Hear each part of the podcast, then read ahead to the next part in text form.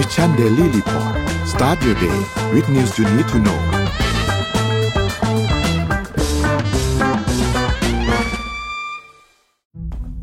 ครั้งแรกกับงาน Mission to the Moon Forum สองพันยี่สิบสาม Work Life Improvement พัฒนาทักษะชีวิตและการทำงานในวันนี้ให้ดีกว่าเดิม Presented by Liberator อีเวนท์ที่จะพาทุกคนไปรับแรงบันดาลใจเรียนรู้ทักษะแห่งการพัฒนาตัวเองสู่ความสำเร็จในแบบของคุณพบกับประวิทย์ หาญอุตสาหะธนาเทียนอัจฉริยะจรีพรจารุกรสกุลสราวุธเฮงสวัสดิ์สรกลอดุลยานนท์และสปีกเกอร์อีกมากมายในเก้าเซสชั่นสี่เวิร์กช็อปที่คัดสรรเนื้อหามาเพื่อคนทำงานโดยเฉพาะพบกันวันเสาร์ที่ยี่สิบเจ็ดพฤษภาคมนี้ที่สามย่านมิตรทาวน์ฮอลล์สามารถซื้อบัตรร่วมงานได้แล้ววันนี้ทางซิปอีเวนต์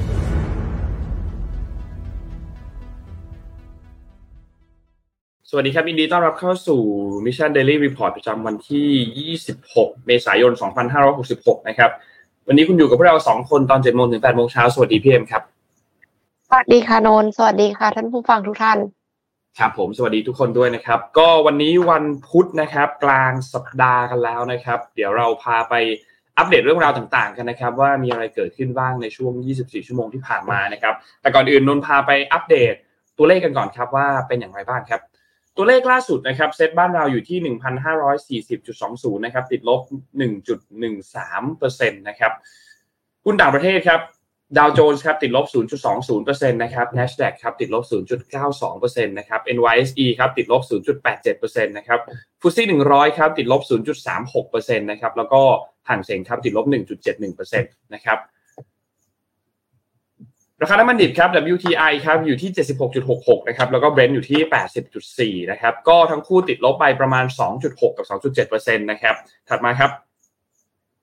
ราคาทองคำครับอยู่ที่ หนึ่งพันเก้าร้อยแปดสิบหกจุดสามแปด นะครับติดลบ ศูนย์จุดหนึ่งสี่เปอร์เซ็นต์ นะครับและสุดท้ายครับคริปโตครับ Bitcoin ครับอยู่ที่ประมาณ สองหมื่นเจ็ดพัน กลางๆนะครับ Ethereum อยู่ที่ประมาณ หนึ่งพันแปดร้อย นะครับ Binance สามร้อยสามสิบ นะครับ Solana ครับยี่สิบเอ็ด นะครับ Bitcoin หนึ่งจุดหกแปด นี่เป็นอัปเดตตัวเลขทั้งหมดของวันนี้ครับพี่เอ็มพาไปดู Morning Talk Morning Talk ค่ะ Morning Talk ของวันนี้นะคะจะมาชวนคุยว่าทำไม Big Data จึงมีความสำคัญในปัจจุบันค่ะ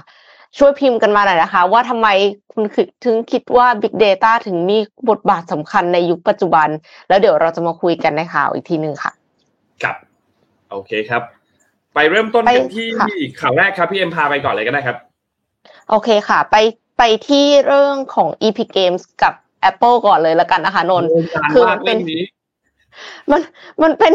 มหากาพย์ที่มีมานานมากแล้วนะคะตั้งแต่เดือนสิงหาคมปีสองพันยี่สิบที่ Epic Games เนี่ยเขาออกฟีเจอร์ In-App Purchase ในเกม Fortnite ซึ่ง Epic Games เนี่ยเป็นผู้พัฒนาเกม Fortnite ซึ่งแบบว่าโด่งดังมากแล้วก็ปกติก็คืออยู่ทั้งใน App Store และ Play Store นะคะทีนี้เนี่ยเขาปกติมันจะต้องมีการซื้ออะไรก็ตามถ้าใช้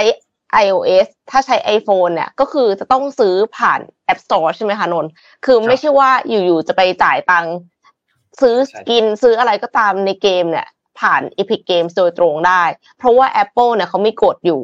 ว่าคุณจะต้องซื้อผ่าน App Store เท่านั้นแล้วเขาก็จะเก็บค่าหัวคือหมายความว่าถ้าสมมุติว่าเป็นผู้พัฒนาเล็กๆอะค่ะเขาก็จะเก็บแค่ สิบห้าเปอร์เซ็นต์ แต่ถ้าเป็นผู้พัฒนารายใหญ่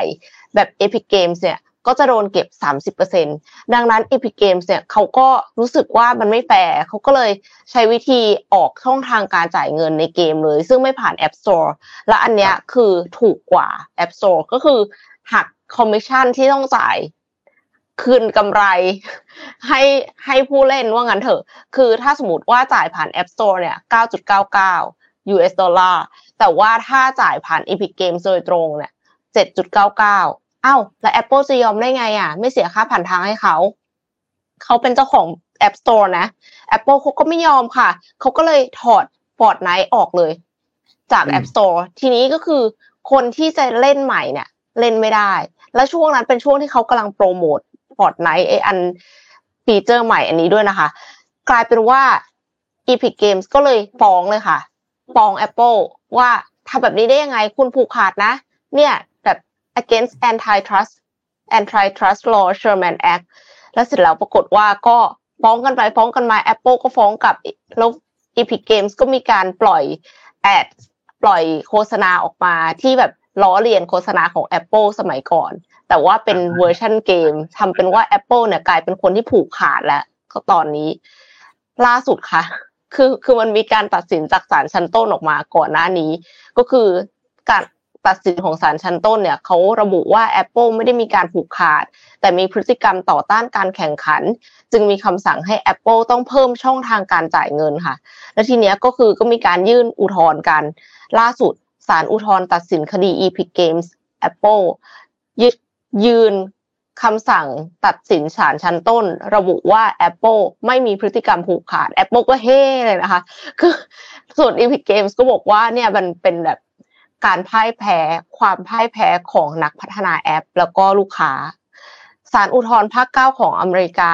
ออกมาตัดสินคดี Apple คดีที่ Epic Games ฟ้อง Apple เนื่องจากบัญชีถูกแบนเพราะเกม Fortnite เปิดให้จ่ายเงินตรงโดยผ่านบัตรเครดิตได้ในเกมโดยยืนคำตัดสินของศาลชั้นต้นที่ระบุว่า Apple ไม่ได้มีการผูกขาดแต่มีพฤติกรรมต่อต้านการแข่งขันจึงมีคำสั่งให้ Apple ต้องเพิ่มช่องทางการจ่ายเงินในช่วงศาลขั้นต้นศาลชั้นต้น Epic Games ได้ตัดสินใจยื่นอุทธรณ์เพราะมองว่า Epic Games เนี่ยเป็นฝ่ายแพ้คดีไม่สามารถให้สถานะผูกขาดกับ Apple ได้แต่คำตัดสินจากศาลอุทธรณ์ก็ยังคงเหมือนกับศาลชั้นต้นค่ะ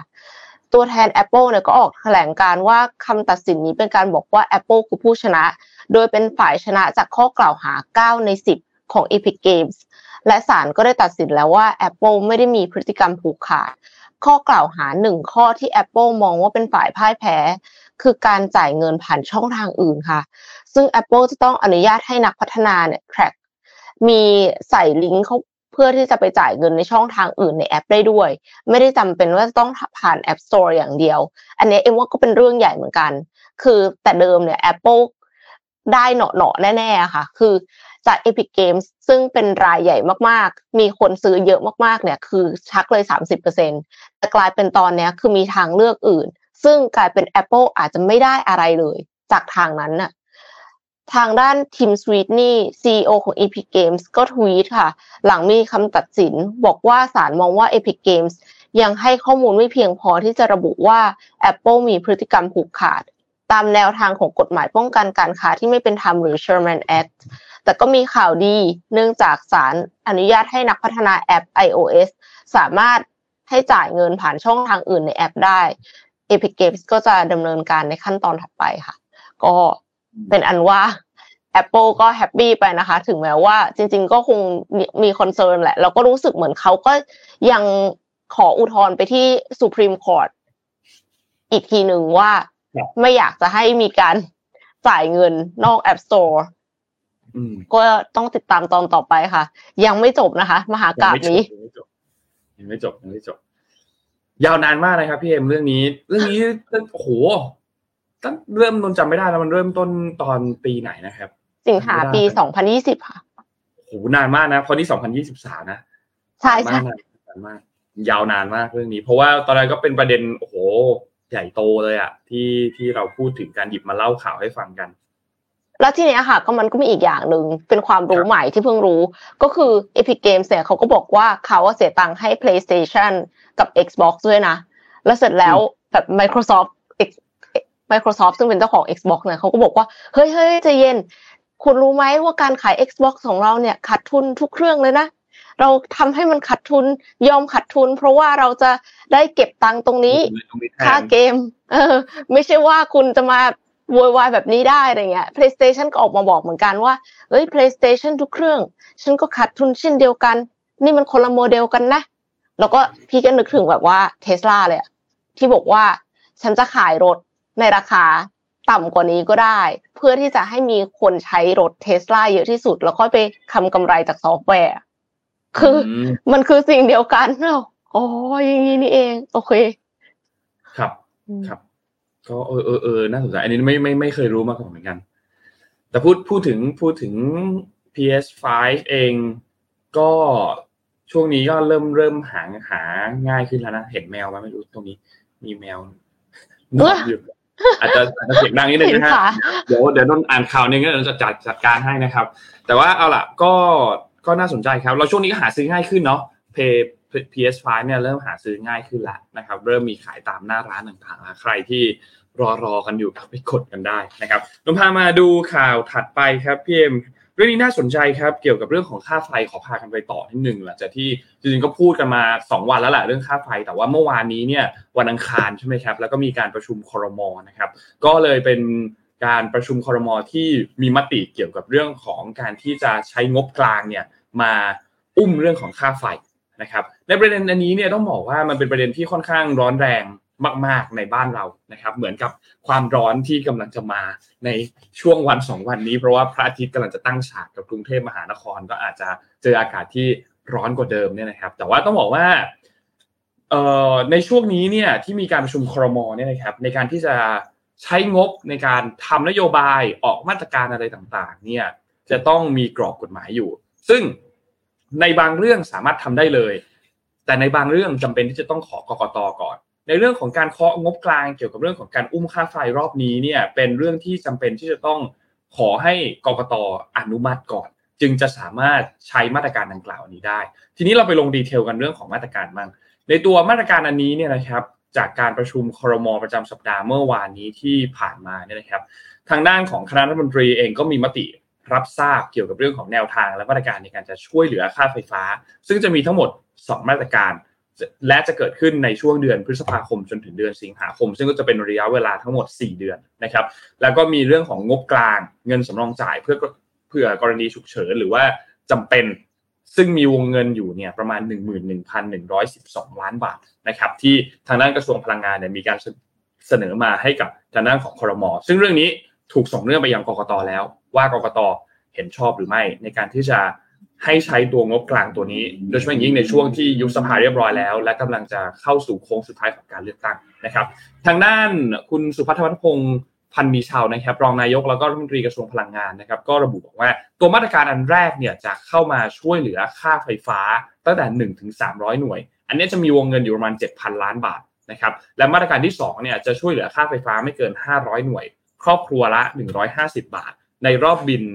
เดือนพฤษภาคมนะครับซึ่งก็จะมีทั้งหมดประมาณ ยี่สิบสามจุดสี่ ล้านครัวเรือนนะครับคิดเป็น แปดสิบถึงเก้าสิบเปอร์เซ็นต์ ของครัวเรือนทั้งหมดที่มี ยี่สิบห้า ล้านครัวเรือนนะครับซึ่งอันนี้ก็เป็นความตั้งใจของรัฐบาลในการที่จะช่วยเหลือประชาชนแล้วก็มีมาตรการนู่นนี่ต่างๆต่อเนื่องนะครับซึ่งในดีเทลต่างๆเนี่ยนะครับก็จะมีพวกมาตรการที่มาลดค่า เอฟ ที ต่างๆอันนี้ก็จะขึ้นอยู่กับกลุ่มใช้ไฟฟ้าอันนี้เป็นบ้านนะครับกลุ่มบ้านนะครับบ้านครัวเรือนทั่วไปนะครับว่าท่านใช้ไฟฟ้าอยู่เท่าไหร่ก็จะมีมาตรการที่แตกต่างกันในแต่ละระดับของหน่วยที่บ้านท่านใช้ในแต่ละเดือนนะครับซึ่งก็จะเป็นไปตามตารางที่ทุกท่านเห็นอยู่บนหน้าจอตรงนี้เลยนะครับว่าจะมีกลุ่มที่เป็นหนึ่งถึงหนึ่งร้อยห้าสิบหน่วยต่อเดือนนะครับก็จะมีส่วนลดค่าไฟฟ้าเนี่ยจำนวน เก้าสิบสองจุดศูนย์สี่ สตางค์ต่อหน่วยนะครับส่วนกลุ่มที่เป็นหนึ่งร้อยห้าสิบเอ็ดถึงสามร้อยหน่วยต่อเดือนก็จะมีส่วนลดค่าไฟฟ้าเนี่ย หกสิบเจ็ดจุดศูนย์สี่ นะครับสตางค์ต่อหน่วยนะครับแล้วก็กลุ่มสุดท้ายเนี่ยก็จะมีส่วนลดหนึ่งร้อยห้าสิบบาทต่อผู้ใช้ไฟหนึ่งรายนะครับอันนี้จะเป็นเฉพาะรอบบินเดือนพฤษภาคมเท่านั้นนะครับซึ่งก็ต้องบอกว่าอันนี้ก็เป็นอีกอันนึงที่เสนอเข้ามาในที่ประชุมครม.นะครับแล้วก็จะเป็นที่จะต้องมีการขออนุมัติงบกลางเนี่ยเกินหนึ่งร้อยล้านบาทนั่นหมายความว่าจะต้องรอผลการพิจารณาของกกต.อย่างที่เราบอกเมื่อกี้นะครับซึ่งถ้าถามว่าจะทันไหมในรอบบินของเดือนพฤษภาคมวันนี้วันที่ยี่สิบหกอ่ะถ้านับกันจริงๆคือเมื่อวานที่วันที่ยี่สิบห้าที่มีการประชุมครม.นะครับก็เหลือเวลาอีกคร่าวๆเนี่ยประมาณสักห้าวันสี่วันห้าวันนะครับก่อนที่จะเข้าเดือนพฤษภาคมนะครับซึ่งก็ต้องรอติดตามดูนะครับว่าจะทันในเรื่องของตัวค่าไฟอันนี้ไหมเพราะว่าพอเข้าเดือนพฤษภาคมแล้วเนี่ยนะครับจำเป็นที่จะต้องมีการเรื่องของการเบิกงบต่างๆในเดือนมิถุนายนเพราะฉะนั้นงบกลางตอนนี้เหลือวงเงินเท่าไหร่เนี่ยจากที่ให้การสัมภาษณ์มาเนี่ยนะครับก็จะอยู่ที่ประมาณสัก สามสิบเปอร์เซ็นต์ ซึ่งก็ต้องบอกว่าเพียงพอไหมเนี่ยก็จากที่ให้สัมภาษณ์นะครับดูแล้วเพียงพอนะครับแต่ก็ต้องมาดูกรอบความเหมาะสมต่างๆว่าจะเป็นไปตามกฎหมายไหมแล้วก็กกต.เนี่ยจะใช้เกณฑ์การอนุมัติไหมในการที่จะใช้งบกลางตัวนี้ออกมานะครับก็ต้องมีการพิจารณากันอีกทีหนึ่งเพราะฉะนั้นอันนี้ก็เป็นมาตรการอันที่มีการออกมาสำหรับที่ประชุมครม นะครับซึ่งก็รวมๆแล้วเนี่ยจากที่โฆษกประจำสำนักนายกรัฐมนตรีระบุเนี่ยนะครับก็บอกว่าสองมาตรการดังกล่าวนี้เนี่ยใช้วงเงินอยู่ที่ หนึ่งหมื่นหนึ่งพันหนึ่งร้อยสิบสอง ล้านบาทนะครับอย่างที่บอกนะครับก็รอติดตามดูครับว่าจะผ่านหรือเปล่าสำหรับมาตรการอันนี้นะครับค่ะตอนนี้ก็เป็นช่วงที่ใกล้เลือกตั้งเนาะคือหลายๆคนเนี่ยก็ออกมาหาเสียงกันนะคะหาเสียงนี่บางทีก็มีการสร้างภาพกันเยอะเหมือนกันนะสร้างภาพกันไปสร้างภาพกันมาสร้างเอ็มก็เลยจะพามาในส่วนของเรื่องของการสร้างภาพและสร้างวิดีโอค่ะจาก เอ ไอ นะคะซึ่งก็คือ Adobe ค่ะ Adobe เนี่ยเขาเปิดตัวเครื่องมือปัญญาประดิษฐ์ช่วยตัดต่อวิดีโอคือจะบอกว่าจริงๆ Adobe เนี่ยก็คนที่คนที่ทำงานเรื่องกราฟิกเนี่ยต้องใช้เยอะมากไม่ว่าจะเป็น Photoshop หรือว่า Illustrator ถ้าสมมุติว่าเป็นเป็นตัดต่อวิดีโอปกติจะใช้ Premiere Pro แต่ว่า Adobe Firefly เนี่ยทำได้หลายอย่างมากๆเลยค่ะแล้วก็ดูใช้งานง่ายกว่ากันเยอะเลยคือจะบอกว่า Illustrator เนี่ยกับ Photoshop ใช้งานยากมากๆส่วน Premiere Pro เนี่ยก็คือทำได้เฉพาะพื้นฐานเท่านั้นนะคะแต่ว่า Firefly เนี่ยดูเหมือนจะ user friendly มากๆแล้วก็มีพลังทรงพลังมากๆเลยค่ะ Adobe Firefly เนี่ยคือซอฟต์แวร์ตัดต่อวิดีโอที่ใช้โดยอุตสาหกรรมภาพยนตร์และโทรทัศน์นะคะเครื่องมือนี้เนี่ยจะช่วยให้นักตัดต่อวิดีโอสามารถใช้ฟีเจอร์ช่วยเหลือได้ก็คือ help เช่นเปลี่ยนแสงในภาพตั้งแต่เที่ยงวันไปจนถึงพระอาทิตย์ตกดินค่ะหรือว่าสร้างเพลงประกอบก็ได้ด้วยนะคะเพียงแค่พิมพ์ข้อความไม่กี่คำก็คือใช้พร้อมอ่ะเพื่อที่จะให้ให้ระบบรู้ว่าต้องทำอะไรใช้เครื่องมือเหล่านี้ใน Adobe Firefly ซึ่งเป็นเครื่องมือสร้างภาพนิ่งและข้อความสำหรับความสามารถอื่นๆเนี่ยผู้ใช้งานยังสามารถกรอกสคริปต์เนื้อเรื่องที่ต้องการให้ระบบสร้างสตอรี่ออกมาโดยอัตโนมัติคือขออภัยที่ไม่สามารถโชว์คลิปได้เพราะว่ามันติดลิขสิทธิ์นะคะแต่ว่าถ้าสมมติว่าเข้าไปดูใน YouTube ก็จะเห็นเลยว่าโอ้โหกรอกเข้าไปแค่นี้พิมพ์ออกมาแล้วมันคือสร้างวิดีโอขึ้นมาให้เลยอะค่ะแล้วก็จะปรับพื้นหลังคือสมมติว่ามีรูปอยู่แล้วอ่ะเค้ามีรูปนึงที่เป็นบ้าน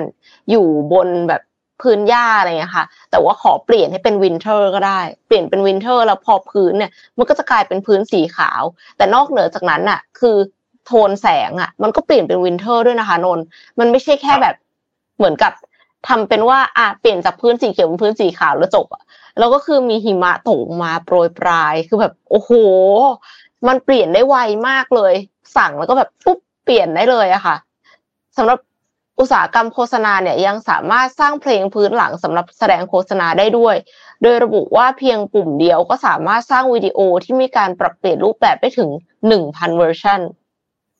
แล้ว Adobe ก็ให้คำมั่นสัญญากับลูกค้าว่าผลงานที่ออกมาจากระบบนี้จะอยู่ภายใต้กฎหมายที่ปลอดภัยสำหรับการใช้งานเชิงพาณิชย์แสดงว่าก็คือไม่ได้ติดลิขสิทธิ์นะเอาไปใช้ได้โดยขณะนี้บริษัทกำลังทดสอบแล้วก็วางแผนเปิดตัวอันที่แบบฉบับเต็มอีกทีนึงนะคะตอนนี้คือเหมือนกับว่าพวกบล็อกเกอร์เขาเอาไปเอาไปลองเล่นกันได้แต่ว่ายังไม่ได้เอามาใช้แบบ commercialize ได้จริงๆขนาดนั้นแต่ก็คือแต่ละคนที่รีวิวกันนี่คือแบบอึ้งมากคือว้าวมากคือจะบอกว่าปกติแล้วเวลาที่เราสั่งให้ Midjourney หรือว่า Blue Willow เนี่ยคือเป็นเครื่องเครื่องมือ เอ ไอ ที่สร้างภาพขึ้นมาเนี่ยเราต้องใช้ผ่าน Discordแล้วการใช้ผ่าน Discord เนี่ยคือเหมือนเราแชทกับมันอะคุยพร้อมเสร็จแล้วมันก็อ่ะอย่างนี้หรือเปล่าอ่ะส่งมาให้สี่อันเราก็ต้องบอกมันอีกว่าอ๋อขอคล้ายๆแบบที่หนึ่งนะหนึ่งจากสี่เนี่ยแต่ว่าเอาแบบหลากหลายโฟกัสแบบเนี้ยแต่ว่าขอแบบอีกสี่ภาพอ่ะก็ส่งมาส่งมาเสร็จเออไม่พอใจพร้อมแก้ใหม่คือมันมัน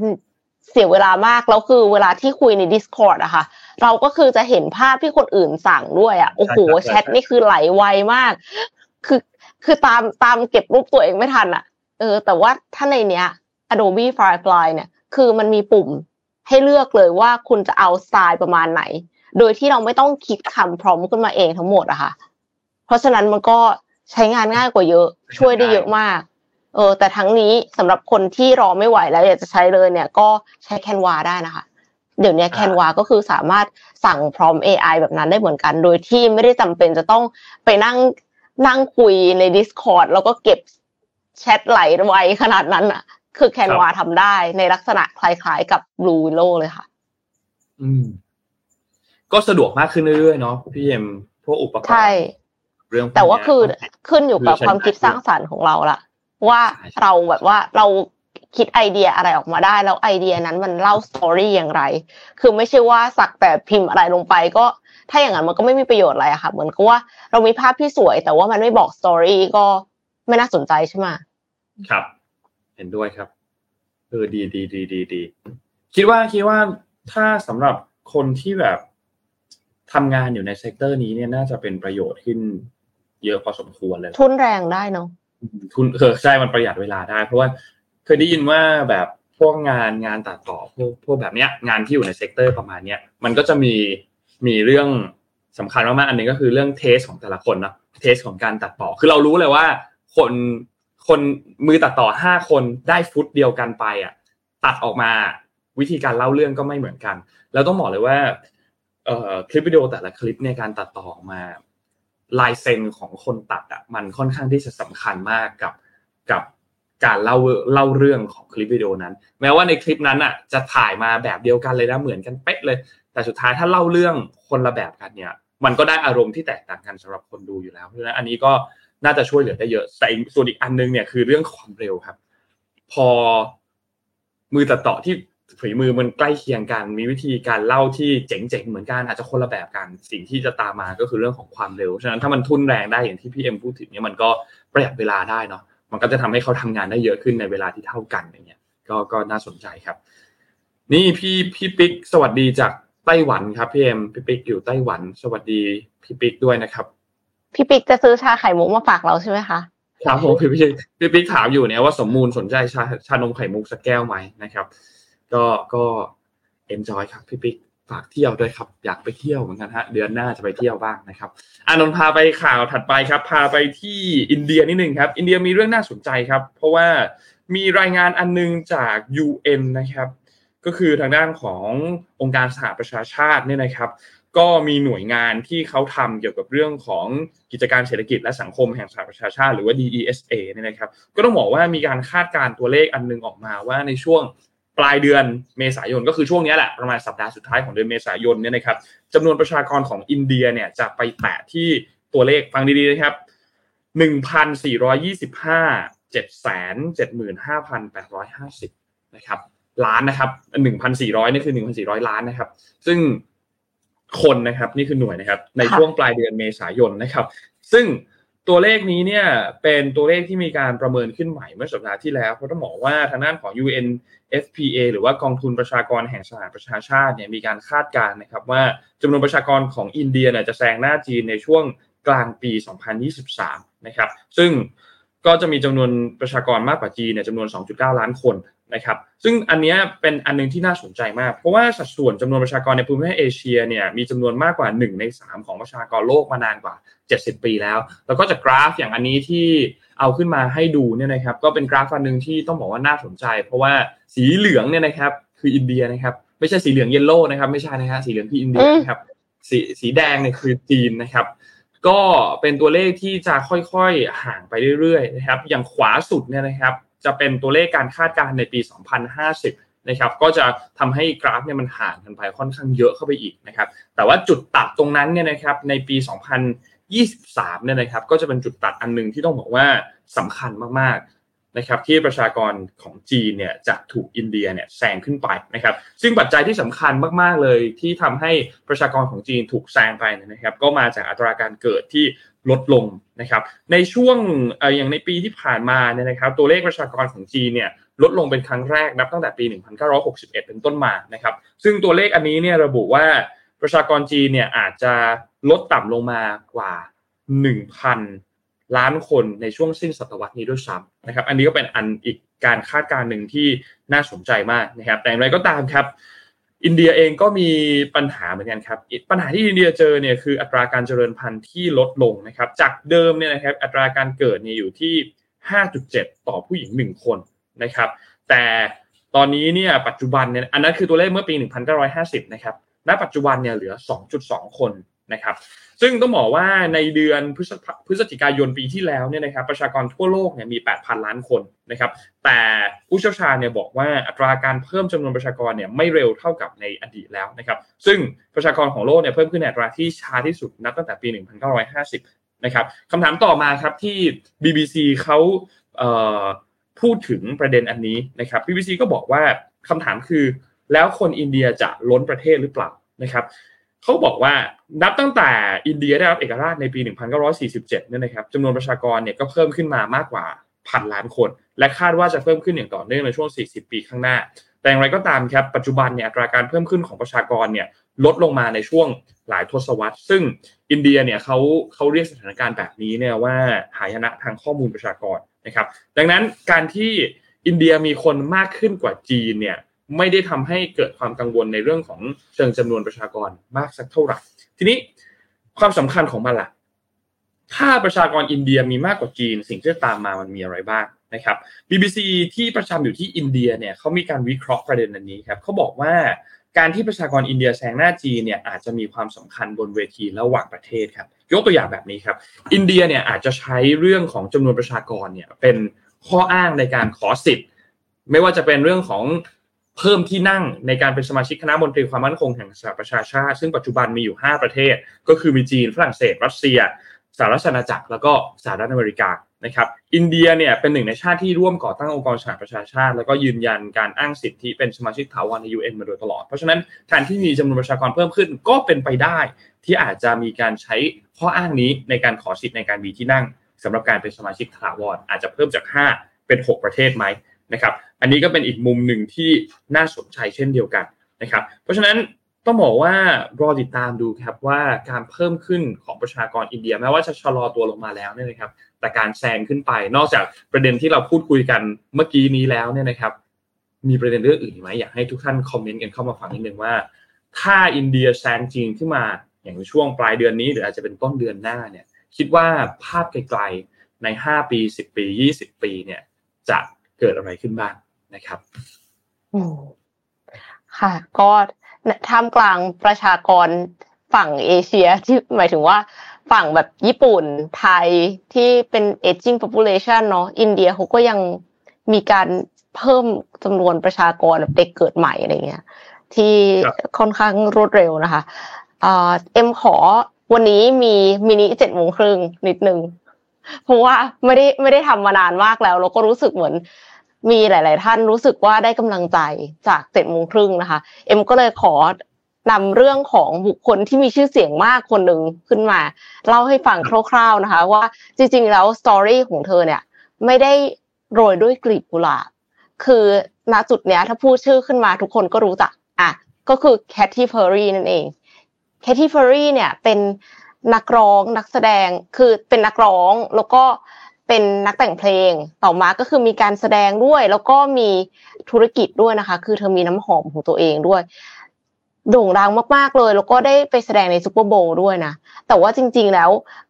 เธอไม่ได้มาแบบโรยด้วยกลีบกุหลาบขนาดนั้นนะคะคือเอ็มรู้สึกว่าเป็นเรื่องที่ไม่ค่อยมีคนรู้คนก็จะรู้ถึงเรื่อง เจ เค Rowling เนาะ Albert Einstein Thomas Alva Edison อะไรอย่างเงี้ยค่ะแต่ว่า Katy Perry เนี่ยคือเป็นบุคคลปัจจุบันที่ยังมีชีวิตอยู่แล้วก็แล้วก็เคยล้มลุกคลุกคลานมานะคะปัจจุบันนี้เนี่ยคงไม่มีใครไม่รู้จัก Katy Perry เจ้าของเพลงดังอย่าง I Kissed a Girl Last Friday Night แล้วก็ Fireworks เป็นต้นKaty Perry เนี่ยยังได้ชื่อเป็นผู้หญิงที่มีรายได้สูงสุดด้านดนตรีในปีสองพันสิบเอ็ด สองพันสิบสอง สองพันสิบสามจัดโดยนิตยสาร Forbes ด้วยนะคะแต่ว่ากว่าจะมาเป็น Katy Perry นักร้องนักแต่งเพลงนักแสดงและนักธุรกิจที่มีชื่อเสียงในปัจจุบันเนี่ยเธอผ่านความล้มเหลวมาหลายครั้งค่ะเธอเคยซึมเศร้าแล้วก็คิดฆ่าตัวตายด้วยนะคะแต่ว่าผ่านมาได้ค่ะก็เลยอยากจะนำเรื่องของเธอมาเล่าให้ฟังค่ะKaty Perry เนี่ยจริงๆแล้วชื่อเต็มๆคือ Catherine Elizabeth Hudson เกิดเมื่อยี่สิบห้าตุลาคมปีหนึ่งพันเก้าร้อยแปดสิบสี่ชื่อในวงการอ่ะคือ Katy Perry คือเป็นนักร้องนักแต่งเพลงนักธุรกิจการกุศลแล้วก็นักแสดงชาวอเมริกันที่โตมาที่ซานตาบาร์บาราแคลิฟอร์เนียค่ะแล้วก็ เกิดในครอบครัวคริสเตียนมีพี่น้องรวมหกคนในวันฉลองวันเกิดครบรอบอายุสิบสามปีเนี่ยเธอได้รับกีตาร์เป็นของขวัญวันเกิดจากสมาคมที่พ่อแม่ทำงานอยู่สมาคมที่ว่านี่คือแบบเป็นคริสเตียนแบบคริสเตียนเคร่งๆเลยนะคะด้วยความที่เธอเคร่งศาสนาเนี่ยเคที่ก็เลยทำงานร้องเพลงกอสเปลในโบสถ์ในช่วงวัยรุ่นนะคะแล้วก็ด้วยความรักในการร้องเพลงและแต่งเพลงเนี่ยเคที่ลาออกจากโรงเรียนเพื่อเข้ารับการฝึกฝนเกี่ยวกับการร้องเพลงที่ Academy of the West จนอายุได้สิบเจ็ดปีก็เข้าสู่สายประกวดจนมีค่ายเพลงตัดสินใจเซ็นสัญญากับเธอก็คือค่ายเพลงชื่อ Red Hill Records แล้วก็ออกอัลบั้มแรกซึ่งก็คืออัลบั้มในภาพเนี่ยค่ะ Katy Hudson ก็คือชื่อและนามสกุลเติมของเธอหมายถึงว่านามสกุลเนี้ยเป็นนามสกุลของพ่อแต่ Perry เนี่ยคือนามสกุลของแม่ก่อนแต่งงานค่ะแต่ว่าคือออกออกอัลบั้มมาเนี่ยนักวิจารณ์คือชมแบบชมเยอะมากเลยว่าแบบมีพรสวรรค์มากด้านการแต่งเพลงอะไรเงี้ยค่ะแต่ว่าไม่ดังค่ะคำว่าไม่ดังเนี่ยหมายความว่ายังไงอัลบั้มเนี้ยออกมาในปีสองพันหนึ่งค่ะนนขายได้เพียงสองร้อยอัลบั้มเท่านั้นเองสองร้อยน้อยมากนะคือน้อยจนแบบงงเลยว่าโอ้ประชาสัมพันธ์ออกไปเยอะขนาดนั้นแล้วขายได้สองร้อยก็ได้ด้วยนะคะก็เลยทำให้ค่ายเพลง Red Hills Record เนี่ยต้องปิดตัวลงค่ะหลังจากนั้นคือเธอออกอัลบั้มเสร็จค่ายเพลงปิดตัวเลยคิดดูว่าถ้าเป็นเราเราจะรู้สึกยังไงนะคะเสร็จแล้วปีต่อมาเนี่ยเคที่ก็ย้ายไปที่ลอสแองเจลิสเพื่อที่จะเปลี่ยนดนตรีเป็นแนวป๊อปร็อกแล้วก็เซ็นสัญญากับค่ายอื่นๆอีกแต่ว่าผลงานเพลงอ่ะไม่ได้ออกสู่สาธารณะด้วยซ้ำค่ะคือไม่ได้มีอัลบั้มต่อจากเนี้ยจนกระทั่งปีสองพันเจ็ดตอนแรกเนี่ยอัลบั้มเนี้ยสองพันหนึ่งนะแล้วอีกทีนึงกว่าจะได้มาออกอัลบั้มกว่าจะดังเนี่ยค่ะคือปีสองพันเจ็ดคิดดูว่าระยะเวลาระหว่างนั้นน่ะคือจะรู้สึกเฟลขนาดไหนเนาะเคที่เนี่ยได้เซ็นสัญญากับค่าย Capital Records ในปีสองพันเจ็ดซึ่งก็คือหลังจากนั้นเธอก็เลิกใช้นามสกุล Hudson แล้วก็เปลี่ยนมาใช้นามสกุล Perry ซึ่งเป็นนามสกุลเดิมของแม่เคที่ก่อนแต่งงานนั่นเองและในปีสองพันแปดค่ะก็ออกอัลบั้มชื่อว่า One of the Boys แล้วก็เพลง I Kissed a Girl พร้อมภาพลักษณ์สาวเซ็กซี่ใน เอ็ม วี เนี่ยค่ะเนี่ยคือ เอ็ม วี I Kissed a Girl ก็ทำให้เคที่ Perry ดังไปทั่วโลกค่ะแต่ว่าจำได้ไหมคะว่าพ่อแม่เธอเนี่ยเคร่งศาสนาคริสต์มากเธอเกิดมาในครอบครัวที่เคร่งศาสนามากแล้วกีตาร์นี่ก็คือมาจากมาจากสมาคมนั้นนะคะ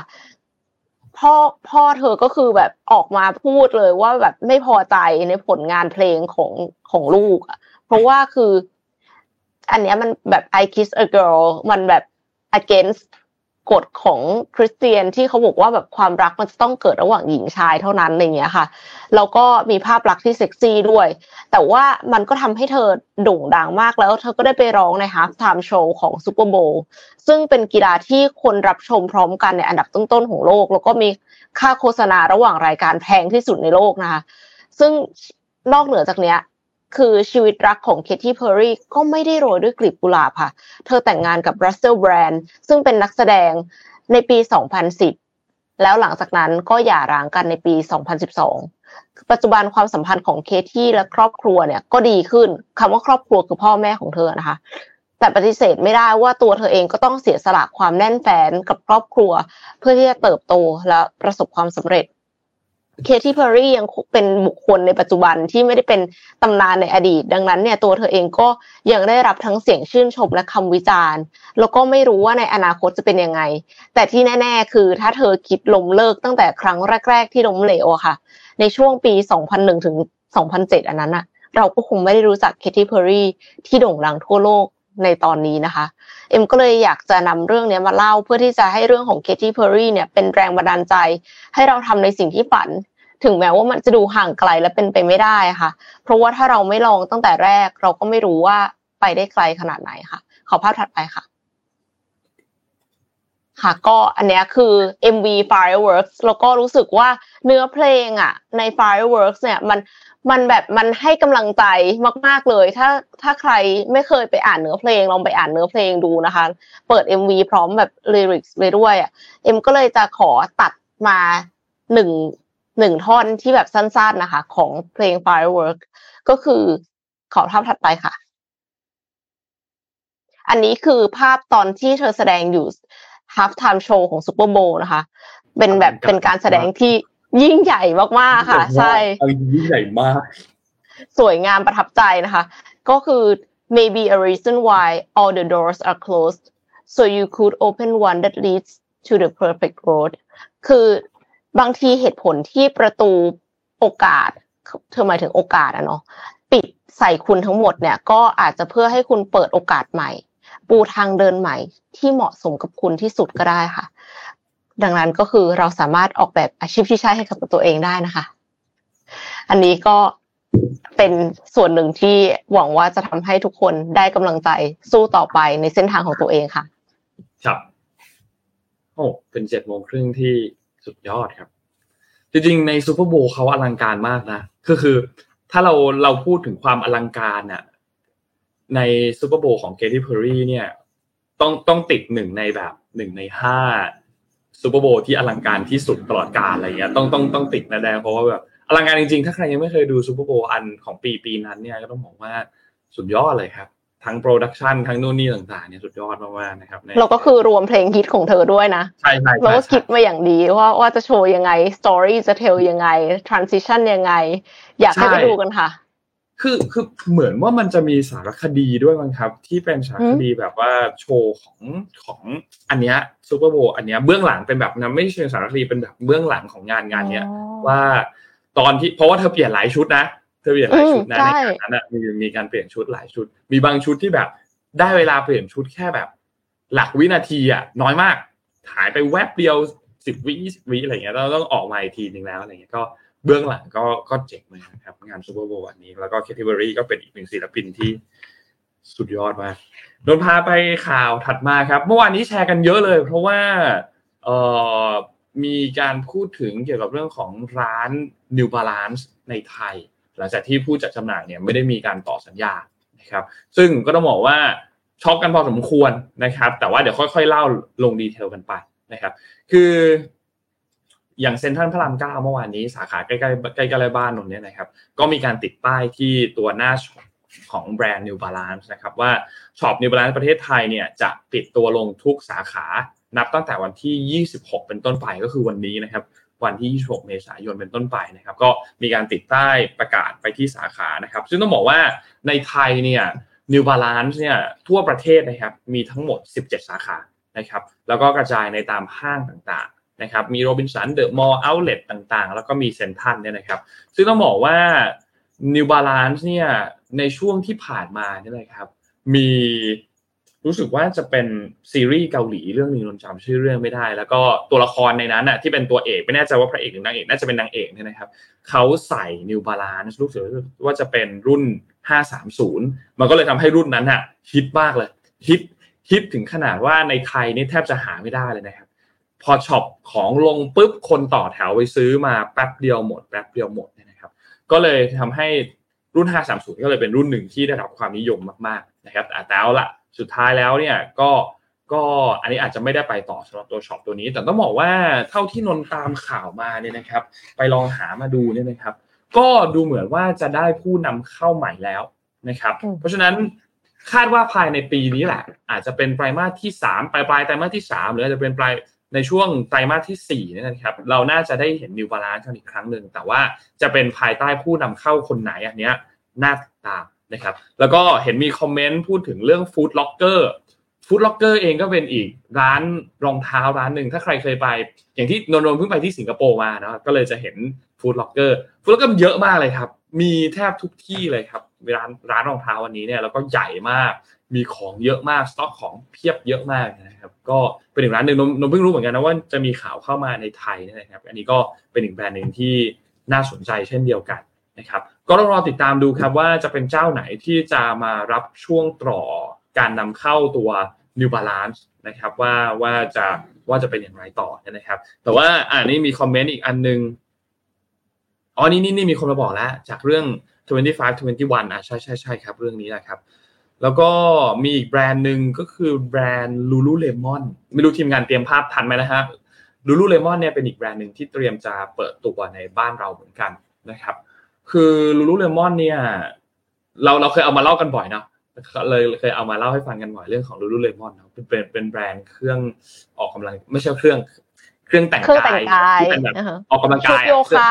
ชุดโยคะสวยๆหน่อยอะค่ะแต่ก็แพงราคาสูงนะต้องบอกว่าราคาสูงมากนะราคาสูงมากราคาสูงมากแม้ว่าจะแบบว่าก่อนหน้านี้ก็มีคนที่แบบพยายามที่จะแบบฮิ้วเข้ามาอะไรอย่างงี้ใช่ไหมครับมาขายแต่ราคามันก็ค่อนข้างที่จะสูงพอสมควรหรือแม้แต่ใครที่ไปเที่ยวต่างประเทศไปเที่ยวอเมริกามาหรือว่าจริงๆที่สิงคโปร์เองก็มีเหมือนกันเนี่ยนะครับราคาก็ค่อนข้างที่จะสูงเนี่ยแต่ตอนนี้กำลังจะเข้ามาในไทยแล้วช็อปรู้สึกว่าจะเปิดที่แรกเนี่ยคือที่เซ็นทรัลเวิลด์นะครับจะอยู่ตรงใกล้ๆกับโซนเอ่อลิฟลิฟแก้วตรงกลางนะครับอยู่ใกล้ๆตรงโซนนั้นใกล้ๆกับช็อปที่เป็นช็อปรู้สึกว่าจะเป็น เอช แอนด์ เอ็ม ตรงนั้นนะครับโซนๆใกล้ๆตรงนั้นก็ก็ก็รอติดตามดูครับว่าจะจะราคาจะเป็นยังไงแต่คิดว่าก็เป็นอีกหนึ่งแบรนด์ที่หลายๆท่านอาจจะรอรออยู่เหมือนกันสำหรับตัว Lululemon นะครับนนก็รอดูอยู่เหมือนกันเคยแบบเข้าไปดูในเว็บไซต์อะไรเงี้ยจะเห็นราคาแล้วก็แบบโหราคาเขาโหดเหมือนกันนะโหดแบบโหดแบบโหดเลยอ่ะคือคือคือคิดว่ามีชุดนึงไว้เป็นชุดเก่งน่าจะได้แต่ว่าถ้าแบบว่ามีลูลูเลยคงไม่มีชุดที่สองโหดมากเลยราคาราคาแรงพอสมควรเหมือนกันแต่ก็ตามมาด้วยคุณภาพเพราะว่าลูลูเลมอนเองถ้าใครจำได้ในช่วงที่โควิดมาแล้วแบรนด์กีฬาต่างๆเนี่ยเขาดิ่งลงกันหมดก็มีลูลูเลมอนเนี่ยที่ยอดขายดีขึ้นนะครับก็รอติดตามครับสำหรับการเปิดตัวอย่างเป็นทางการสำหรับ Lululemon ในประเทศไทยนะครับคาดว่าน่าจะช่วงอาจจะสักปลายปลายไตรมาสที่สองหรือเปล่าหรือว่าต้นไตรมาสที่สามอะไรเงี้ยนะครับน่าจะได้เห็นกันเพราะว่าก็มีการติดป้ายมีการยิงแอดโฆษณากันพอสมควรแล้วเหมือนกันสำหรับ Lululemon นะครับรอติดตามขอพาไปเรื่องการเปิดตัวอีกอย่างนึงแล้วกันนะคะไหนๆพูดถึงเรื่องการเปิดตัวแล้วสาวก Android เฮ บี เอ็ม ดับเบิลยู เนี่ยเริ่มใช้กุญแจดิจิทัลบนมือถือ Android ได้แล้วนะคะคือก่อนหน้านี้คนที่เขาใช้ Tesla เขาขิงว่าเขาใช้มือถือเปิดตัวเปิด Tesla ได้ใช้ iPhone เปิด Tesla ได้ตอนเนี้ย บี เอ็ม ดับเบิลยู เนี่ยก็คือจะเปิดให้ใช้ผ่าน Android ได้แล้วนะคะเมื่อปีที่แล้วค่ะ บี เอ็ม ดับเบิลยู ได้เปิดตัวกุญแจรถดิจิทัลสามารถใช้งานผ่าน iPhone และ Apple Watch ในการปลดล็อกรถเพื่อใช้งานรถยนต์ของตัวเองได้มาปีนี้ค่ะสาวก Android ได้เฮแล้วนะคะเพราะว่า บี เอ็ม ดับเบิลยู เนี่ยเขาประกาศเริ่มให้บริการกุญแจดิจิทัลบนโทรศัพท์มือถือระบบปฏิบัติการ Android แล้วกุญแจดิจิทัล บี เอ็ม ดับเบิลยู เนี่ยเป็นเทคโนโลยีที่เรียกว่า Ultra Wideband Technology หรือ ยู ดับเบิลยู บี ที่จะช่วยให้สัญญาณโทรศัพท์มือถือส่งไปยังรถยนต์ บี เอ็ม ดับเบิลยู ได้อย่างปลอดภัยทำให้การสั่งเป็นไปอย่างรัดกุมโดย บี เอ็ม ดับเบิลยู เนี่ยได้เลือกบริการกุญแจดิจิทัลบนโทรศัพท์มือถือ Samsung และ Google Pixel ที่มีระบบปฏิบัติการ Android สิบสาม ก่อนค่ะเพื่อเป็นการนำร่องเบื้องต้นโทรศัพท์ที่จะสามารถใช้ฟีเจอร์ดังกล่าวได้แน่นอนก็คือ Galaxy เอส ยี่สิบสาม พลัสเอส ยี่สิบสาม อัลตร้า เอส ยี่สิบสอง พลัส เอส ยี่สิบสอง อัลตร้า เอส ยี่สิบเอ็ด พลัส เอส ยี่สิบเอ็ด อัลตร้า ซี สี่สิบสี่ ซี สี่สิบสาม แล้วก็ โน้ต ยี่สิบ อัลตร้า ค่ะแต่ว่าต้องมีบริการ Samsung Wallet ในประเทศนั้นๆด้วยซึ่งไม่รวมประเทศไทยค่ะและ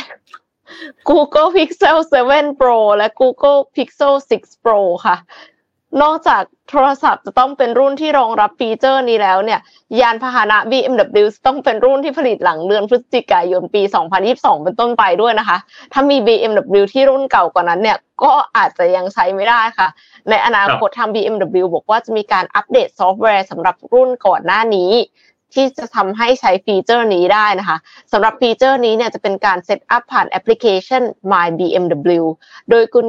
กุญแจดิจิตอลเนี่ยจะส่งสัญญาณผ่านเทคโนโลยี ยู ดับเบิลยู บี ที่รับรองความปลอดภัยในการสั่งการยานยนต์ของ บี เอ็ม ดับเบิลยู โดยผู้ใช้งานจะสามารถตั้งเวลาปลดล็อกและทำการล็อกรถได้ทำให้เราไม่ลืมที่จะล็อกรถในช่วงกลางดึกอย่างแน่นอนอีกทั้งยังสามารถใช้งานบนโทรศัพท์เครื่องอื่นๆได้อีกห้าเครื่อง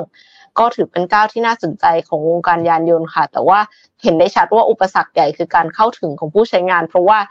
Samsung Wallet ก็ไม่ได้รับความนิยมในไทยเท่าที่ควรจนทำให้ต้องปิดตัวลงเมื่อไม่กี่ปีที่ผ่านมาแต่ระบบกุญแจดิจิทัลเนี่ยกลายเป็นฟีเจอร์ที่ต้องใช้ Samsung Wallet ก็เลย ใช้ในไทยไม่ได้ค่ะก็งงเหมือนกันเพราะว่าก็รู้สึกว่าเอ๊ะทำไมเราเคยใช้นะ Samsung Wallet ปรากฏว่าอ๋อเคยมีแต่ปิดไปแล้ว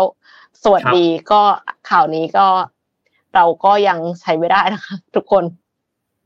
ครับผมโอเคครับแต่ก็ก็คิดว่าคงมีวันนึงที่ได้แหละรวมถึงแบบ Samsung Wallet Apple Wallet อะไรอย่างเงี้ยก็ต้องมีวันนึงที่มันได้ได้สักทีอะไรรออยู่นะคือ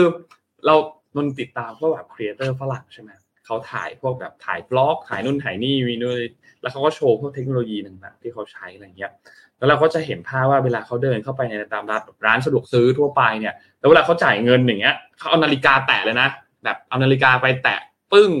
จ่ายเงินเรียบร้อยหรือว่าแม้แต่ขึ้นเครื่องบินอย่างเงี้ยเอานาฬิกาแตะเท่อะฮะคือเดี๋ยวเดี๋ยวขึ้นเครื่องบินเนี่ยหมายถึงว่าแทน boarding pass เหรอคะถูกต้องครับแทน boarding pass แทน boarding pass ซึ่งเรารู้สึกแบบเท่อะ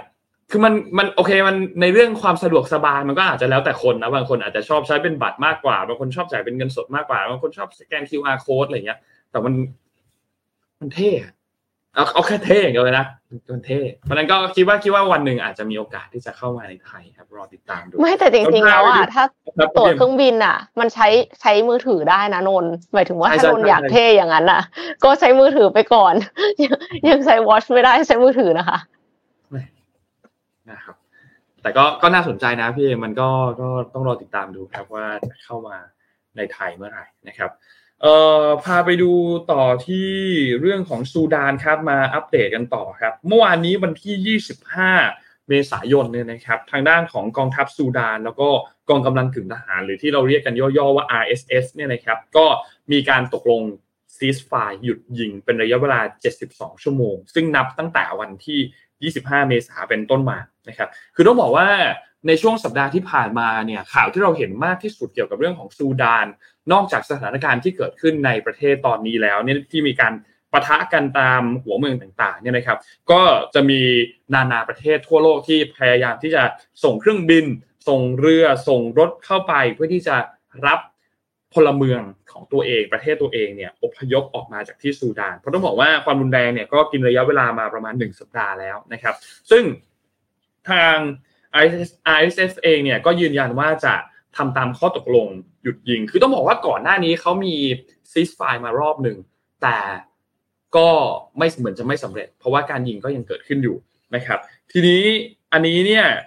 จากจากจากที่เราเห็นข้อมูลอันนี้มาที่เขาบอกว่าจะมีผลตั้งแต่วันคืนเที่ยงคืนของวันอังคารที่ผ่านมาตามเวลาท้องถิ่นที่ซูดานเนี่ยนะครับก็จะเปิดให้มีการเขาเรียกว่ามีความการให้ความช่วยเหลือทางด้านของมนุษยธรรมนะครับซึ่งแถลงการของ ไอ เอส เอฟ ที่ออกมาเนี่ยนะครับเขาก็มีการบอกว่าทาง ไอ เอส เอฟ เนี่ยยืนยันถึงความมุ่งมั่นของเขาที่จะหยุดยิงโดยสมบูรณ์ในช่วงเวลาดังกล่าวก็คือเจ็ดสิบสองชั่วโมงที่เราระบุตรงนี้เนี่ยนะครับทางด้านกองทัพของซูดานก็เช่นเดียวกันครับว่ากองกำลังเนี่ยตกลงที่จะหยุดยิงเช่นเดียวกันนะครับซึ่งตอนณปัจจุบันตอนนี้เนี่ยมีซาอุดิอาระเบียมีสหรัฐอเมริกานะครับที่เข้ามาเป็นตัวกลางในการที่จะไกล่เกลี่ยให้เกิดการซีสไฟร์แค่หยุดยิงเท่านั้นนะครับยังไม่ได้เป็นตัวกลางไกล่เกลี่ยในเรื่องของประเด็นการที่จะเหมือนเป็นตัวกลางความขัดแย้งที่เกิดขึ้นตอนนี้เนี่ยนะครับซึ่งทางด้านแอนโทนี บลิงเคนครับที่เป็นรัฐมนตรีกระทรวงการต่างประเทศของสหรัฐเนี่ยนะครับก็เป็นคนที่ประกาศข้อตกลงดังกล่าวนะครับว่าจะร่วมหารือกันอย่างเข้มข้นจนเกิดเป็นข้อตกลงหยุดยิงที่เกิดขึ้นในเมื่อวานนี้นะครับซึ่งแถลงการที่แอนโทนี บลิงเคนออกมาเนี่ยนะครับเขาบอกว่าทางสหรัฐเองก็ขอเรียกร้องให้ทั้งกองทัพซูดานแล้วก็ ไอ เอส เอส เนี่ยหยุดยิงโดยทันทีนะครับแล้วก็ประสานความร่วมมือกับทุกฝ่ายที่เกี่ยวข้องมีการจัดตั้งคณะกรรมการขึ้นมาเข้ามากำกับดูแลเกี่ยวกับเรื่องของการหยุดยิงที่จะเป็นแบบถาวรไปเลยแล้วก็การจัดการด้านมนุษยธรรมนะครับตอนนี้ณปัจจุบันตัวเลขที่เราได้รับการรายงานมาเนี่ยตั้งแต่ที่มีการปะทะกันในวันที่สิบห้าเมษายนช่วงสงกรานต์บ้านเราเนี่ยนะครับมีผู้เสียชีวิตแล้วอย่างน้อยคือสี่ร้อยยี่สิบเจ็ดรายนะครับแล้วก็โรงพยาบาลต่างๆพื้นที่ที่เป็นพื้นที่ให้บริการสาธารณะต่างๆก็ได้รับความเสียหายเยอะมากๆนะครับประชาชนตอนนี้เนี่ยต้องบอกว่าออกมานอกบ้านไม่ได้ครับต้องต้องหลบซ่อนอยู่ในบ้านรวมถึงตัวเอ่อเสบียงต่างๆทั้งอาหารเองทั้งน้ำเองเนี่ยก็ลดลงไปเรื่อยๆแล้วเช่นเดียวกันนะครับทีนี้ในไทยบ้างในไทยตอนนี้เนี่ยนะครับต้องบอกว่าทางด้านของอธิบดีกรมกรมสารนิเทศเนี่ยนะครับแล้วก็โฆษกกระทรวงการต่างประเทศเนี่ยนะครับได้มีการเปิดเผยเอ่อ ความคืบหน้าในการเข้าช่วยเหลือคนไทยในซูดานนะครับเขามีการอัปเดตข้อมูลมาช่วงเช้าของเมื่อวานนี้วันที่ยี่สิบห้าเมษายนเนี่ยนะครับทางด้านกระทรวงเนี่ยก็ได้รับการรายงานจากเอกอัครราชทูตณกรุงไคโรนะครับว่าตอนนี้เนี่ยคณะคนไทยสองร้อยสิบสองล้านคนนี่นะครับก็มีการเดินทางโดยรถรถบัสเนี่ยนะครับออกจากกรุงคาทูมมาเมื่อเมื่อวานคือวันที่ยี่สิบสี่นี่นะครับแล้วก็เดินทางมาถึงท่าเรือที่พอร์ตซูดานเนี่ยปลอดภัยแล้วนะครับซึ่งก็ทางคณะเดินทางทั้งหมดที่เดินทางออกมาเนี่ยนะครับจะเดินทางโดยสารออกมาจากเรือทางการของซาอุดิอาระเบียเพื่อที่ไปยังเมืองเจด้าที่ซาอุดิอาระเบียซึ่งก็สถานกงสุลใหญ่เนี่ยก็จะอำนวยความสะดวกต่อไปนะครับนอกจากนี้เนี่ยก็ได้รับการแจ้งเพิ่มเติมมาว่ามีคนไทยอีกห้าคนนะครับที่มีความประสงค์ที่จะอพยพออกจากซูดานแล้วก็พำนักอยู่นอกกรุงคาทูมนะครับซึ่งก็จะมีการประสานงานกันต่อไปนะครับซึ่งณปัจจุบันตอนนี้อย่างที่บอกครับมีการซีสไฟร์เกิดขึ้นเพราะฉะนั้นก็จะเป็นช่วงเวลาของการอพยพด้วยระดับหนึ่งเหมือนกันนะครับซึ่งทางด้านของโฆษกทอ.เนี่ยนะครับหรือว่ากองทัพอากาศเนี่ยนะครับก็ได้มีการพูดถึงความคืบหน้าในการช่วยเหลือคนไทยออกมาจากตรงนี้นะครับที่ได้รับผลกระทบเนี่ยนะครับซึ่งเมื่อคืนนี้เนี่ยนะครับทางฐานอากาศเนี่ยก็มีการจัดเครื่องบิน Airbus เอ สาม สี่ ศูนย์ ห้าร้อย จำนวนหนึ่งเครื่องแล้วก็เครื่องบิน ซี หนึ่ง สาม ศูนย์ จำนวนสองเครื่องนะครับแล้วก็ออกเดินทางจากท่าอากาศยานทหารสองกองบินหกดอนเมืองเนี่ยนะครับไปยังท่าอากาศยานนานาชาติที่เมืองเจด้าที่ซาอุดิอาระเบียนะครับซึ่งก็เป็นจุดหมายที่อย่างที่บอกเมื่อกี้แหละครับมีการนัดพบกับทางสถานทูตเรียบร้อยแล้วที่มีการอำนวยความสะดวกกันเนี่ยนะครับก็วางแผนที่จะใช้เครื่องบินทั้งสามลำนี้เนี่ยนะครับในการที่จะนำภารกิจบินพาคนไทยกลับประเทศแล้วก็จะมีเครื่อง ซี หนึ่ง สาม ศูนย์ ที่จะใช้เป็นเหมือนกับเครื่องกรณีที่หาว่ามีตกค้างนอกเหนือจากสองร้อยกว่าคนเมื่อกี้ที่เราพูดถึงไปเมื่อกี้นี่นะครับก็จะจอดเตรียมอยู่ที่ท่าอากาศยานนานาชาติคิงอับดุลลาซิสเลยนะครับก็เป็นท่าอากาศยานที่เมืองเจด้าที่ซาอุดิอาระเบียนะครับเพราะฉะนั้นก็นั่นแหละครับก็หวังว่าเจ้าหน้าที่จะพาคนไทยอพยพออกมาจากพื้นที่ตรงนั้นได้อย่างเร็วที่สุดนะครับแต่ดูสถานการณ์แล้วตอนนี้ก็ต้องบอกว่าอยู่ในพื้นที่ปลอดภัยแล้วเพราะว่ามาอยู่ที่ซาอุดิอาระเบียเป็นที่เรียบร้อยแล้วนะครับก็หวังว่าสถานการณ์ในซูดานหลังจากนี้เนี่ยนะครับก็จะสงบลงแล้วก็มีการเจรจากันไม่ใช่เพียงแค่การซีสไฟร์ชั่วคราวเจ็ดสิบสองชั่วโมงเท่านั้นแต่หวังว่าจะเป็นการหยุดยิงถาวรไปเลยนะครับก็หวังว่าจะจะเกิดขึ้นนะครับก็รอติดตามกันต่อครับว่าเรื่องนี้จะมีจุดจบอย่างไรคิดว่าเราคงรายงานกันอัปเดตให้เรื่อยๆแน่นอนนะครับว่ามีข้อมูลอะไรสำคัญสำคัญเพิ่มเติมขึ้นมาครับค่ะเอ่อพากลับไปที่เรื่องของ Morning Talk กันสักนิดนึงนะคะมี สองสามคนที่ที่แชร์ไอเดียกันมานะคะ Morning Talk ของเราเนี่ยเราถามว่าทำไม Big Data ถึงมีบทบาทสำคัญในยุคปัจจุบันค่ะถ้าใครที่อยากจะแสดงความเห็นก็สามารถคอมเมนต์กันมาได้ตอนนี้เลยนะคะก็เอ็มเห็นว่ามีมีคนแชร์มาว่า Big Data เนี่ยเป็นตัวขับเคลื่อนเศรษฐกิจนึกถึงเรื่องราวการเก็บข้อมูลสมัยก่อนการตลาดที่ต้องใช้เดินเก็บข้อมูลทุกครัวเรือนคือเหมือนกับแบบทำ market survey เนาะยุคนี้ใช้เทคโนโลยีทำได้ง่ายขึ้นเยอะค่ะคือไม่ว่าจะเป็นโซเชียลมีเดียเราก็ให้ข้อมูลเขาไปเยอะมากเลยใช่ไหมคะในแต่ละวันแล้วเวลาที่เราเซิร์ชอะไรอ่ะก็โอ้โหตามเรามาเป็นพรวนเลยหลังจากนั้น retargeting นี่คือมาเพียบแล้วก็มีอีกอันนึงเดี๋ยวเดี๋ยวนนอ่านสิ่งที่นนลองดูว่าคอมเมนต์อันไหนน่าสนใจไหมคะมีไหมคะครับก็เท่าเท่าที่ดูเนี่ยเรื่อง Big Data เนี่ยนอกจากที่พี่เอ็มพูดถึงเมื่อกี้ก็บอกว่าเป็นเรื่องของการกำหนด direction ด้วยมีคอมเมนต์ที่พูดถึงประเด็นอันนี้นะครับการกำหนด direction อันนี้เนี่ยเพราะว่ามันก็เป็นเหมือนสถิติใช่ไหมครับ data เนี่ยมันก็ดูข้อมูลที่เคยผ่านมาก่อนหน้านี้แล้วก็มีการคาดการณ์ในการใช้ข้อมูลนั้นเพื่อที่จะคาดการณ์เหตุการณ์ที่จะเกิดขึ้นถัดไปหรือแนวทางถัดมาที่เราจะต้องการที่จะกำหนดว่าโอเคก่อนหน้านี้เราเคยทำอะไรมาบ้างมีข้อมูลแบบไหนบ้างมันสามารถนำไปวิเคราะห์และเอาไปทำอะไรต่อได้บ้างก็จะกำหนดทิศทางถัดๆมาซึ่งข้อมูลเป็นข้อมูลเหล่านี้เป็นข้อมูลที่สำคัญมากๆแล้วก็มีความจำเป็นมากๆด้วยในยุคสมัยตอนนี้เนี่ยนะครับทุกบริษัทพูดถึงกันหมดรวมถึงภาครัฐเองก็คงจะต้องมีการใช้ข้อมูล Big Data พวกนี้เขาก็ถึงข้อมูลเยอะมากๆเหมือนกันนะครับเพราะฉะนั้นอันนี้ก็เป็นอีกหนึ่งที่ที่ที่สำคัญมากๆครับแล้วก็มีคอมเมนต์อันอื่นๆที่พูดถึงเกี่ยวกับเรื่องของ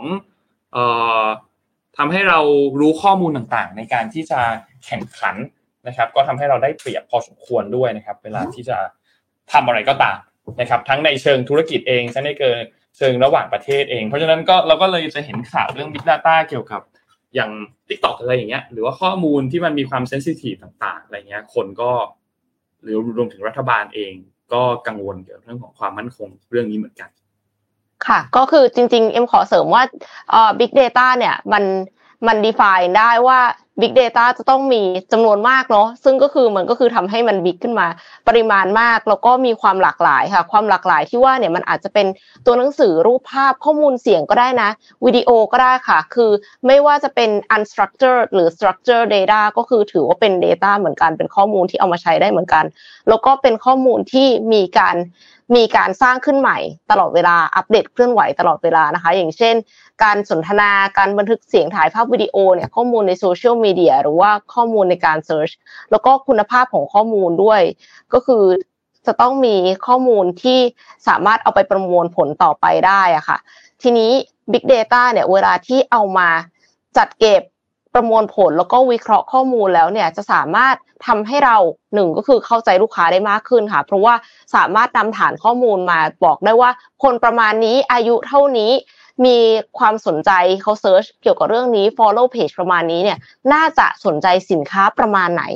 แล้วเราก็สามารถที่จะ suggest สินค้าเหล่านั้นให้กับลูกค้าได้ก่อนที่เขาจะเซิร์ชหาด้วยซ้ำซึ่งเขาก็ถ้าสมมติว่ามันพอดีอ่ะเขาก็จะรู้สึกว่าอุ๊ยดีจังฉันต้องการสิ่งนี้อยู่พอดีเลยก็จะกดสั่งซื้อนะคะหรือว่านอกเหนือจากนั้นอย่างที่สองก็คือสามารถวิเคราะห์ความต้องการของตลาดในอนาคตได้เพราะว่าใช้ข้อมูลต่างๆที่ถูกค้นหาในอินเทอร์เน็ตในอดีตสมมติว่าในช่วงที่โควิดระบาดหนักๆมากๆเลยเนี่ยคนซื้ออะไรกันอ่ะที่สหรัฐอเมริกานี่คือทิชชู่ใช่ไหมคะเพราะฉะนั้นเนี่ยในอนาคตถ้าสมมติว่าเอาโควิดกลับมากำลังจะระบาดอีกแล้วก็คือสิ่งที่ร้านค้าต้องตุนไว้ก็คือทิชชู่นั่นเองก็เป็นตัวอย่างแบบว่าซิมเปิลในการคาดการณ์อนาคตของความต้องการตลาดก็คือทำให้สามารถที่จะสร้างโอกาสทางธุรกิจได้นะคะแล้วก็อย่างที่สามก็คือวางแผนงานของบริษัทเนี่ยอย่างมีประสิทธิภาพมากขึ้นในอนาคตเพิ่มผลผลิตในองค์กรคือสมมุติว่า data ในในโรงงานอย่างเงี้ยก็คือมันมี bottleneck ตรงนี้นะติดตรงนี้อยู่เรื่อยๆเมื่อเกิดอะไรขึ้นมาอย่างเงี้ยค่ะในอนาคตวางแผนการผลิตก็คือจะปรับปรุงประสิทธิภาพตรงนั้นแล้วก็ถ้าสมมติว่าไม่ใช่เฉพาะในโรงงานของเราเนาะเพราะมันเป็น Big Data เนี่ยคือโรงงานแบบเดียวกันทั่วโลกเนี่ยเขามีประเด็นอะไรถ้ามันสามารถที่จะแชร์ข้อมูลกันได้ซึ่งเอ็มคิดว่าเอ็มคิดว่ามันมีมันมีบริษัทที่เขาเก็บข้อมูลแต่ว่าเขาขายอันเนี้ยเราก็เอามาทำต่อได้นะคะแล้วก็ที่สำคัญเลยตอนนี้ที่ใช้ generative เอ ไอ กันนะคะที่ใช้ ChatGPT กันอ่ะมันจะเกิดขึ้นไม่ได้เลยถ้าไม่มี data big data ไป train machine learning ไป train machine ให้มัน learn ให้มันเรียนรู้แล้วก็ฉลาดขึ้นทุกครั้งทุกครั้งดังนั้นเนี่ยก็คือทุกครั้งที่เราใช้ generative เอ ไอ เราก็จะให้ feedback มันด้วยใช่ไหมคะว่าดีหรือแย่คำตอบนี้ดีหรือเปล่านั่นแหละค่ะมันก็จะเอาไปเรียนรู้ในอนาคตต่อไปด้วยแล้วนอกเหนือจากนั้นก็คือเขาก็ใช้ public information นี่แหละที่เราเซิร์ชเข้าไปใน Google ที่เราพิมพ์บทความเข้าไปเนี่ยค่ะที่เราโพสในโซเชียลมีเดียเนี่ยเพื่อที่จะเอาไปเทรนเทรน machine เนี่ยก็คือเป็นการใช้ big data เพื่อที่จะทำประโยชน์ให้เกิดขึ้นกับผู้ใช้แล้วในที่สุดเราก็คือมันก็เกิดประโยชน์กับผู้พัฒนา เอ ไอ ด้วยนั่นแหละนะคะแล้วก็เป็นความสำคัญของ Big Data ค่ะเยี่ยมครับเยี่ยมครับเท่าที่คอมเมนต์ก็ก็น่าจะประมาณนี้แหละแล้วก็มีบอกว่ากรมสรรพากรเป็นหน่วยงานที่ใช้ประโยชน์จาก Big Data ได้อย่างมีประสิทธิภาพมากเห็นด้วยเห็นด้วยเห็นด้วยอยู่ครับเห็นด้วยอยู่ครับน่าจะประมาณนี้ครับพี่เอ็มมีข่าวอะไรปิดท้ายไหมครับหรือว่าหมดละอ่ามีสั้นๆค่ะเป็นข่าวโซเชียลมีเดียตะกี้นี้พูดถึงข้อมูลที่มาจากโซเชียลมีเดียเนาะเรามีโซเชียลมีเดียอันใหม่ซึ่งจริงๆก็ไม่ได้แบบใหม่ล่าสุดแต่ว่าเขาเพิ่งประกาศว่าเขามี daily active user มากกว่ายี่สิบล้านคนแล้วนั่นคือโซเชียลมีเดียที่ชื่อว่า BeReal ค่ะ BeReal เนี่ยเป็นโซเชียลมีเดียที่ against การแบบแต่งรูปอะหมายความว่าโซเชียลมีเดียปกติแล้วเราก็จะต้องทำตัวเองให้ดูดีที่สุดใช่ไหมคะคนก็ชอบเทียบว่า Instagram versus realityใช่ป่ะก็คือ Instagram มันก็จะแบบสวยงามมากอะไรเงี้ย BeReal เขา against สิ่งนั้นเขาอยากที่จะให้คนเนี่ยแสดงความเป็นตัวตนที่แท้จริงในความเป็นจริงออกมาโดยที่ไม่ได้ปรับแต่งนะคะ แอปโซเชียลมีเดียแนวใหม่อันนี้เนี่ยเขาจะส่งแจ้งเตือนในระยะเวลาที่แตกต่างกันในแต่ละวันเพื่อที่จะให้ผู้ใช้งานเนี่ยมีเวลาแค่สองนาทีในการถ่ายรูปแชร์กับกลุ่มเพื่อนคือให้เห็นเลยจริงๆจะๆว่าตกลงชีวิตจริงฉันอะทำอะไรกันแน่คำว่าให้เห็นชีวิตจริงเนี่ยก็คือถ่ายภาพมันทั้งจากกล้องหน้าและกล้องหลังทีเดียวกันเลยค่ะนนคือให้เห็นเลยว่าฉันอยู่ในสถานที่แบบไหนด้วยล่าสุด BeReal เนี่ยเขาประกาศจำนวนผู้ใช้งานเป็นประจำทุกวัน Daily Active User เนี่ยมากกว่ายี่สิบล้านคนทั่วโลกแล้วไม่น่าเชื่อเลยแสดงว่า Gen Z เนี่ยเขาชอบสิ่งเหล่านี้จริงๆเพราะว่าคือสำหรับพี่อ่ะพี่ไม่ชอบ คือไม่ใช่ว่าจำเป็นจะต้องแต่งรูปตลอดนะแต่รู้สึกว่าสองนาทีนั้นฉันอาจจะยุ่งอยู่ก็ได้ป้าอะไรเงี้ยแล้วก็คือหมายถึงว่าเอาแล้วถ้าเข้าห้องน้ำอยู่ล่ะคือรู้สึกเหมือนกับว่า privacy อ่ะคือคือจริงๆเอ็มอ่ะเป็นคนที่ไม่ได้อยากจะเปิดเผยโลเคชันของตำแหน่งที่อยู่ของตัวเองในปัจจุบันให้คนอื่นรู้อ่ะพอรู้สึกว่ามันก็เป็นอันตรายได้คือแบบมิจฉาชีพอะไรเงี้ยเขาก็จะเข้าถึงเราใช่ไหมดังนั้นก็เลยไม่ค่อยไม่ค่อยอยากจะแบบลงแบบ real time ให้รู้ว่ากำลังทำอะไรอยู่ในแบบนี้แต่ว่าเขาเป็นแอปที่ได้รางวัล App Store Award เมื่อปีที่แล้วสาขาแอป iPhone แห่งปีแนวคิดการถ่ายภาพสองกล้องหน้าหลังเราโพสเนี่ยยังถูกโซเชียลอื่นเอามาใช้ด้วยอย่างเช่น TikTok และ Instagram นะคะแนวคิดการโพสในกรอบเวลาสองนาทีเนี่ยก็คือ BeReal เขาเห็นว่ามีบางคนที่แบบถ่ายพอผ่านๆอย่างเช่นถ่ายผนังถ่ายจอคอมบางคนก็แบบเหมือนกับไม่ได้สนใจ BeReal ก็เลยประกาศทดสอบระบบโบนัสถ้าผู้ใช้งานโพสต์รูปในกรอบเวลาสองนาทีจะสามารถลงรูปเพิ่มเติมในเวลาที่ต้องการโพสต์ระหว่างวันได้อีกโพสต์หนึ่งคือถ้าสมมติว่าโพสต์ตอนนั้นสองนาทีแล้วคุณก็จะสามารถไปสร้างภาพอะไรก็ได้ของคุณเนี่ยอีกระยะเวลานึงนะคะก็ช่วยให้ได้รูปที่พึงพอใจมากขึ้นซึ่งอันเนี้ยก็คือมีผลกับผู้ใช้งานในสหราชอาณาจักรก่อนแล้วก็จะขยายทั่วโลกภายหลังไม่แน่ใจว่าในบรรดาผู้ชมของเราเนี่ยมีใครใช้ BeReal อยู่บ้างไหมคะลองคอมเมนต์มาบอกหน่อยสิว่าประสบการณ์เป็นยังไงบ้างแล้วคุณชอบอะไรใน BeReal เพราะว่าเอ็มเนี่ยไม่ได้ใช้ก็อยากจะรู้ค่ะเออนนนนนใช้อยู่นะพี่เอ็มนนก็เล่นร้อนนนนนเล่น BeReal อยู่อ๋อใช่ใช่เล่นกับเพื่อนๆแต่ว่าก็ยังมีมีไม่เยอะอ่ะมีแบบยังไม่ถึงสิบคนเลยเพราะว่าคนไม่ค่อยเล่นกันสักเท่าไหร่แต่ว่ามันก็เป็นอีกแอปนึงที่ก็นึกว่ามันเรคคอร์ดเรคคอร์ดแบบเหมือนความทรงจำแล้วเราไปเปิดดูย้อนหลังได้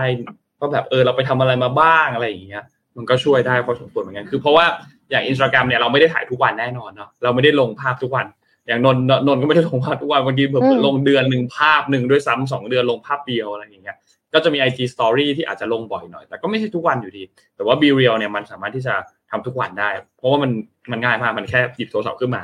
แล้วก็ถ่ายแล้วมันก็จะก็เสร็จเรียบร้อยแล้วแล้วก็ไม่วันนั้นทั้งวันก็ไม่ต้องเข้า BeReal อีกแล้วก็ได้หรือจะเข้าไปดูภาพของเพื่อนๆที่เวลาเขาถ่ายซึ่งมันก็จะมี notification มาแจ้งเตือนเหมือนกันว่าเวลาเพื่อนเขาลงรูปเหมือนกันอะไรอย่างเงี้ยหรือบางทีถ้าตอนสองนาทีนั้นที่มันมาเนี่ยมาพร้อมกันเนี่ยมันก็ก็เข้าไปดูพร้อมกันได้เลยกับเพื่อนที่เราถ่ายภาพมาพร้อมๆกันไปด้วยอะไรเงี้ยพี่เหมือนจะมีข่าวประชาสัมพันธ์อันนึงมั้ยครับอ่ะโอเคค่ะขออภัยค่ะอ่ามีมีข่าวประชาสัมพันธ์ค่ะใช่เป็นเรื่องของการสัมภาษณ์นะคะที่เนี่ยมันเกี่ยวข้องกับ Big Data เลยแหละในช่วง หนึ่งถึงสอง ปีที่ผ่านมาเนี่ยเรื่องที่ถูกพูดถึงบ่อยที่สุดก็คงจะเป็นเรื่อง เอ ไอ นะคะเพราะว่าการมาถึงของ ChatGPT เนาะ Midjourney แล้วก็มี Gen เอ ไอ ที่ทำให้คนตื่นตัวแล้วก็สนใจเป็นอย่างมากเลยเพื่อไม่ให้หุ่นยนต์มาแย่งงานคนทำงานเองก็ต้องเรียนรู้ที่จะปรับตัวส่วนองค์กรก็ต้องปรับตัวเช่นกันค่ะเช่นการนำเครื่องมืออย่าง เอ ไอ และ Machine Learning หรือหันมาใช้ประโยชน์จาก Big Data เรียกได้ว่าองค์กรที่ปรับตัวและนำข้อมูลมาใช้เท่านั้นถึงจะอยู่รอดและก็ต่อยอดจนประสบความสำเร็จในอนาคตแต่ปัญหาคือองค์กรยังไม่เริ่มและก็ไม่รู้ว่าจะเริ่มอย่างไรดีต้องทำยังไงนะคะถ้าองค์กรของคุณเนี่ยก็กำลังเจอปัญหานี้อยู่ก็อยากจะแนะนำรายการ Mission to the Moon Interview ที่ได้สัมภาษณ์ดร.แป้งอัศมากุลวานิชชัยนันท์ ซี อี โอ และ Co-founder จากบริษัท Coraline